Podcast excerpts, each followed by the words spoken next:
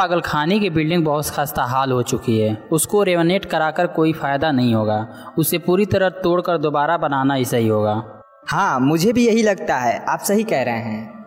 पर अगर उसको पूरा तोड़कर बनाते हैं तो तब तक हम उन सभी मेंटल पेशेंट को कहाँ रखेंगे? और हाँ जहाँ भी रखेंगे वहाँ उनके ट्रीटमेंट की सारी सुविधाएँ भी होनी चाहिए। मुझे नहीं लगता है उसको तोड़कर दोबारा बनाना सही होगा। नहीं उसको दोबारा बनाना ही पड़ेगा। आपने देखा नहीं कि उसकी दीवारों की क्या दशा है? वो बिल्डिंग कभी भी गिर सकती है। और जहाँ तक बात है उन सभी पेशेंटों को रखने की उसके लिए भी रास्ता है। उनको तब तक अपने सिटी वाले मेंटल असाइलम में शिफ्ट करा देते हैं। वहाँ पर इनोवेशन का काम बस खत्म होने वाला ही है। हाँ हाँ ये सही है। गुप्ता जी यहाँ के सारे पेशेंट की लिस्ट दो हमें। हाँ हाँ ये लीजिए ये रहा लिस्ट हम्म तो यहाँ के जो सारे पेशेंट की लिस्ट है उन्हें आज ही सिटी वाले मेंटल असाइलम में शिफ्ट करना शुरू कर दो। और जो फीमेल असाइलम का रिनोवेशन का काम है वो कुछ दिन में पूरा हो जाएगा। तब तक वहाँ से फीमेल पेशेंट को शिफ्ट कर देना। और इंजीनियर साहब जैसे ही सामान और पेशेंट सिटी वाले मेंटल असाइलम में आए वहीं पर उन्हें शिफ्ट करा देना। और वहीं से आप तुरंत काम शुरू कर दीजिएगा। ओके सर आज ही मैं आपको कोटेशन भेज देता हूँ। अगले दिन सुबह करीब 10 बजे मेंटल असाइलम में एक वैन आती है, जिसमें कुछ मेंटल पेशेंट को बैठाकर चली जाती है। दोपहर का समय है। मेंटल असाइलम के कंपाउंड में एक 70-80 साल का बूढ़ा आदमी कहीं कोने में झाड़ू लगा रहा है। कुछ लोग इधर उधर घूम रहे हैं। उन्हें देखने से पता चलता है कि वे स्टाफ हैं।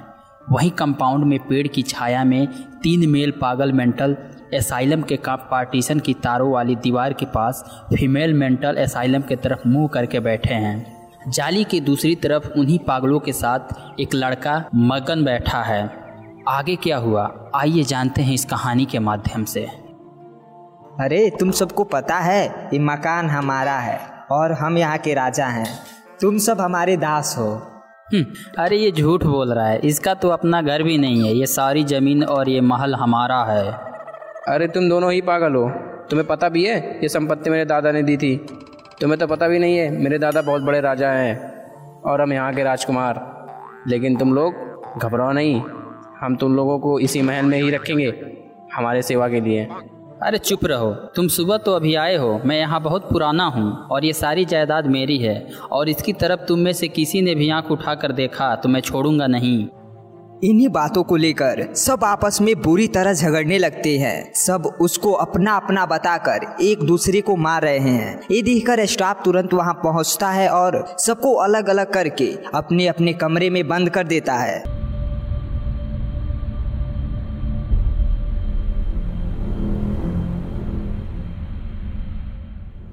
रात के करीब दो बज रहे हैं। मगन बाहर कंपाउंड में आता है और तार वाली बाउंड्री पर चढ़कर मेल एसाइलम में आ जाता है। अंदर जाते सब सोए हुए हैं। वो तीनों पागल भी सो रहे हैं। मगन खिड़की से देखता है। आगे धीरे धीरे उनके रूम का दरवाज़ा खोलकर अंदर जाता है और उन तीनों पागलों पर हमला कर देता है। रूम से आ रही चिल्लाने की आवाज़ सुनकर स्टाफ और सिक्योरिटी वहाँ पर पहुँचती है और मगन को पकड़कर उनके कमरे में बंद कर देती है। फिर अगले सुबह एक वैन आती है और उन तीनों पागलों को नई मेंटल असाइलम में शिफ्ट करने ले जाती है। वहीं एक लड़की जाली के पास इन तीनों को शिफ्ट होते हुए देखती है। अब पूरे मेंटल असाइलम में सिर्फ़ वह लड़की और दो चार ऑफ़िस स्टाफ और एक सफ़ाई करने वाले काका ही बचे हैं। एक अजीब सा सनाटा जैसे किसी तूफ़ान के आने से पहले होता है। ऑफ़िस स्टाफ के चारों मेंबर ड्रिंक कर रहे हैं और तभी वही वो लड़की कंपाउंड में अपनी डाल के साथ आती है। ड्रिंक कर रहे लोगों की नज़र उस लड़की पर पड़ती है। चारों एक दूसरे को देखते हैं और खड़े हो जाते हैं और वहीं उस लड़की के पास पहुँच जाते हैं और उसका रेप करने की कोशिश करते हैं। तभी सफ़ाई करने वाले काका बीड़ी पीने के लिए बाहर आते हैं। काका लड़की के साथ हो रहे ज़बरदस्ती को देखकर भागकर वहाँ पहुँचते हैं और उन नशे में धूत आदमियों को रोकने की कोशिश करते हैं। उनमें से एक आदमी काका को बहुत मारता है। इतना मारता है कि काका वहीं पर मर जाता है। वहीं वो लोग लड़की का रेप करते हैं और फिर वहीं बैठकर ड्रिंक करते हैं। ड्रिंक करने के बाद वे सब फिर उसका रेप करते हैं और उसको मारते हैं। लड़की की हालत बहुत ख़राब हो गई है। लड़की की हालत बहुत ख़राब हो गई है। लड़की वहीं पड़ी है और वे चारों लोग उनसे थोड़ी दूर पर बैठकर उससे तड़पते हुए देख रहे हैं। फिर आगे क्या होता है? सुनिए इस हमारे कहानी के माध्यम से। अबे यार अगर इसने दिन में बता दिया किसी को तो बड़ी परेशानी हो जाएगी। अरे कुछ नहीं होगा यार इस पागल की बातों पर कौन यकीन करेगा? अब तू ये बात छोड़ दे और ज़िंदगी की मज़े उठा। नहीं यार ये सही कह रहा है। हमें इसका कुछ ना कुछ तो करना पड़ेगा। लेकिन करेंगे क्या? इसे मार कर ना यहीं पे दफना देते हैं।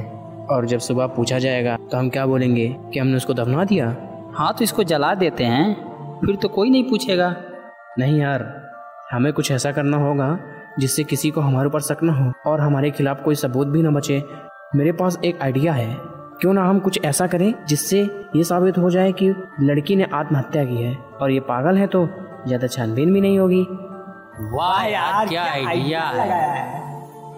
उसकी अभी भी थोड़ी थोड़ी साँसें चल रही हैं। बस अब लड़की को उठाते हैं और उसके कमरे में ले जाते हैं। वहाँ उसके कपड़े चेंज करते हैं। और स्टूल पर खड़ा करके उसे फांसी पर लटका देते हैं। और वह स्टूल ऐसा गिराते हैं, जैसे कि लड़की ने खुद आत्महत्या करने की कोशिश की हो। फांसी पर झूलती हुई लड़की तड़प रही है। ये दोनों वहीं बैठ कर ड्रिंक कर रहे थे। उसको मरता हुआ देख उस पर हंस रहे हैं और अपनी जीत की खुशियाँ मना रहे हैं। कुछ देर बाद लड़की मर जाती है और अब ये लोग उसका दरवाज़ा बंद करके बाहर आते हैं। वह ज़मीन पर पड़ा खून साफ़ करते हैं और लड़की के कपड़ों को वहीं किसी कोने में जलाकर अपने गुनाह के सारे सबूत मिटा देते हैं। और उस काका को वहीं ना देते हैं। अगली सुबह करीब आठ बजे। स्टाफ में से एक आदमी कहीं फ़ोन लगाता है।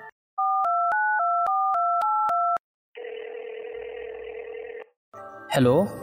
आप तुरंत यहाँ आ जाइए। यहाँ एक पागल ने आत्महत्या कर ली है। कुछ ही देर में वहाँ पुलिस पहुँचती है और सबसे पूछताछ करती है। तभी इंस्पेक्टर के पास उस एसाइलम के ट्रस्टी का फ़ोन आता है। इंस्पेक्टर वहाँ पर जो भी कुछ हुआ है वहीं के वहीं रफा दफ़ा कर दो। मेरा नाम खराब नहीं होना चाहिए। ठीक है ठीक है सर। मैं कोशिश करता हूँ। देखो ऐसा है कि ये तुम्हारे एसाइलम का केस है। तुम लोग ही जानो इसका क्या करना है। और ऐसी छोटी छोटी बातों में पुलिस को परेशान मत किया करो। हमें और भी कई ज़रूरी काम होते हैं। अगले कुछ दिनों में पागल खाना पूरी खाली हो जाता है। पागल खाना पहले से कहीं ज़्यादा खौफनाक दिख रहा है। इन तीनों स्टाफ मेंबर को लेने के लिए एक गाड़ी आई है। ये लोग उस गाड़ी में बैठकर वहाँ से निकल जाते हैं। रात के करीब साढ़े ग्यारह बज रहे हैं। गाड़ी जंगल के बीच में जाती हुई रोड पर रफ्तार से चल रही है। तीनों कार में मस्ती करते हुए जा रहे हैं। अचानक बीच सड़क पर उन्हें एक लड़की खड़ी दिखती है। उसको बचाने के चक्कर में कार डिसबैलेंस हो जाती है और कुछ दूर चलने पर अचानक कार का ब्रेक फेल हो जाता है और कार एक पेड़ से टकरा जाती है। वहीं उस लड़की को मारने वाले एसाइलम स्टाफ तीनों के तीनों वही दम तोड़ देते हैं। एसाइलम की बिल्डिंग मई सुनसान कड़ी और भी ज़्यादा खौफनाक दिख रही है। सूखे पत्ते एसाइलम कंपाउंड में फैले हैं और खौफ अपने पाँव पसारे जा रही है। अब यहाँ मौतों का सिलसिला शुरू हो चुका है। जो भी असाइलम में जाता है, वो ज़िंदा नहीं बचता है। या कहूँ कि यूँ, ज़िंदा बाहर ही नहीं आता है। इसीलिए ट्रस्टी भी उस पागल खाने की बिल्डिंग को वैसे ही छोड़ देते हैं और धीरे धीरे उस पागल खाने के किस्से मशहूर हो जाते हैं। कुछ सालों बाद ट्रस्टी फैसला करता है कि उस पागल खाने को बेच देना ही सही रहेगा। इसीलिए आज वो असाइलम की नीलामी हो रही है, जिसमें पार्टिसिपेट करने के लिए कुछ लोग इकट्ठा हुए हैं। नीलामी चल रही है। एक करोड़ पैंसठ लाख। दो करोड़। दो करोड़ एक दो करोड़ दो दो करोड़ तीन। और इस तरीके से ये नीलामी खत्म होती है। और ये प्रॉपर्टी जाती है मशहूर बिजनेसमैन आलोक बद्रा को। और मिस्टर बद्रा यहाँ पे आप क्या बनाएँगे?